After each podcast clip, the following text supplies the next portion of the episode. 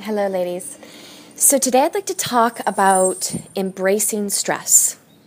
And I know probably for some of you, actually hearing embrace and stress in the same sentence might actually freak you out. um, but I'd like to offer an alternative perspective on what stress can do for you. And I would like to argue that it can actually be good for you, depending on how you perceive it. And so, the reality is is that life is one challenge after the other. Um, think about on a daily basis. Uh, you know, I'm stressed out. I'm overwhelmed. I'm doing too much. I don't have enough time for myself. Um, you know, there's not enough hours in the day, and the list goes on and on and on.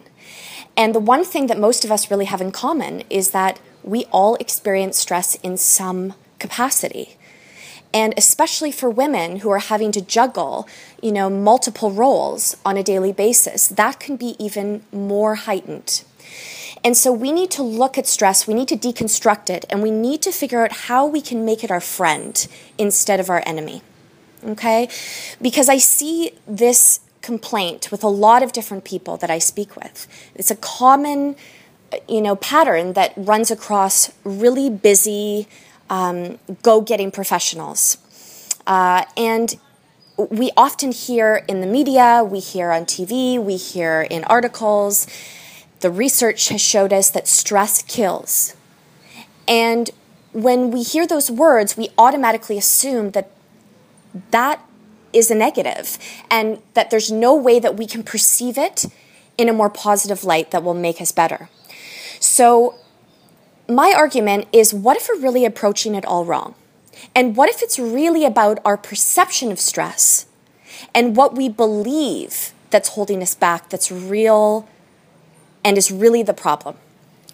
Um, and so I actually just want to pull upon some research right now um, from Kelly McGonigal, uh, you know, researcher at Stanford University.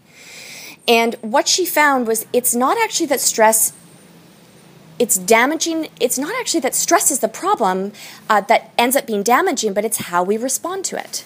So she found, according to her research, that people who reported high levels of stress, but who did not view their stress as harmful, had the lowest risk of death of anyone in the study.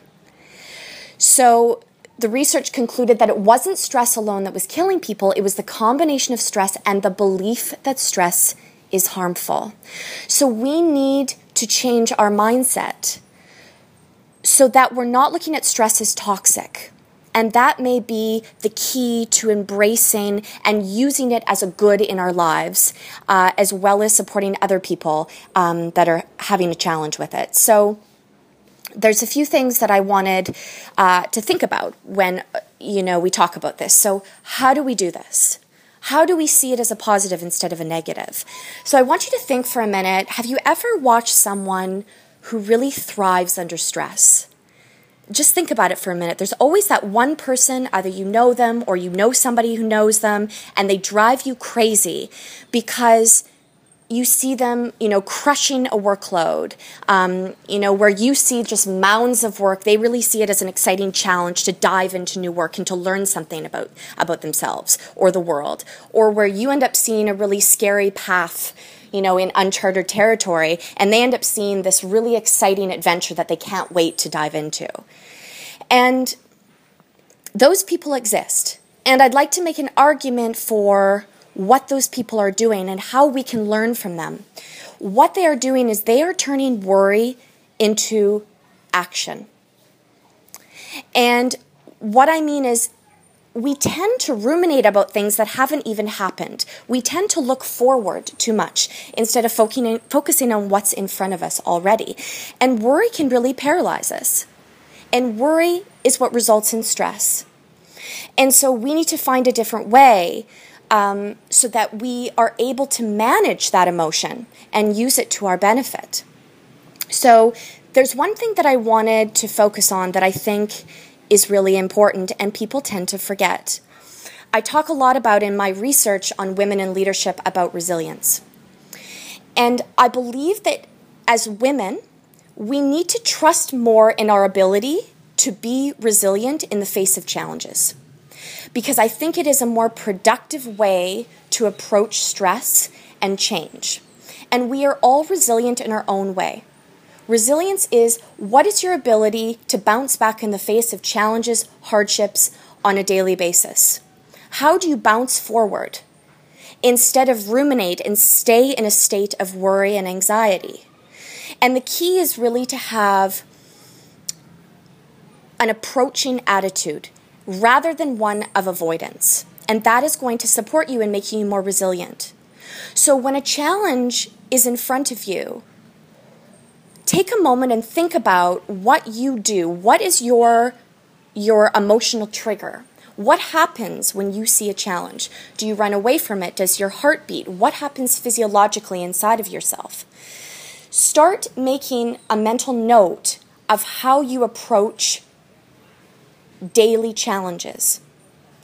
Because life is a series of challenges that we're going to face, and it ends up being your attitude towards that challenge that makes you able to thrive or merely to survive. And in order to move forward and to be successful, I believe we need to have more of a thrive mentality. We need to know that we are capable of taking on anything that lies in front of us. We have to have the confidence to know that we are capable. So, we need to turn worry into problem solving. We need to become problem solvers in our own life. We need to clearly define the problem. We need to brainstorm to find solutions to that problem. You know, we need to sit down and we need to set specific dates on when we're going to complete each thing and revisit those dates. Did we accomplish them? Um, are they really possible? What is the time frame? We need to really become the researcher in our own life. And for some of you that are more creative, this may seem very rigid, but I promise you that writing these things down and focusing on one thing at a time in small increments makes things seem less scary.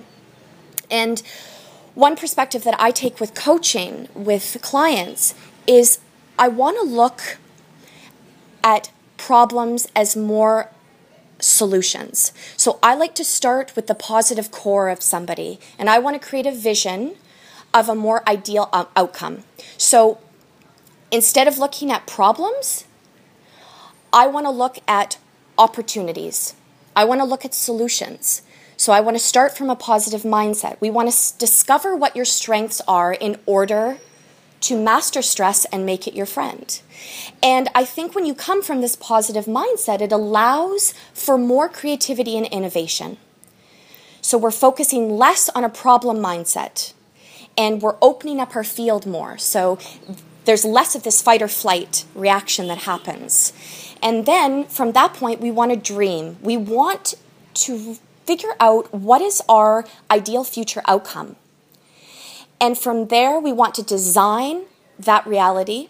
And lastly, we want to deploy or we want to implement that design, which then fulfills our goal or our plan for the future.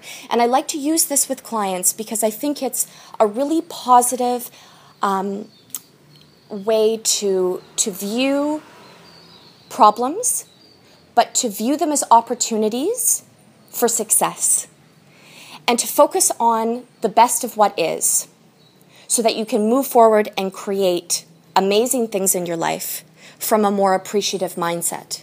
So, the takeaway for today is wake up every day and focus slowly on trying to embrace stress and view it not as worry and anxiety, but as an opportunity to create and an opportunity to learn something new about the world. Fears will come up. Daily challenges are the reality. But be resilient and know that you are capable of handling anything that is in front of you. Thank you.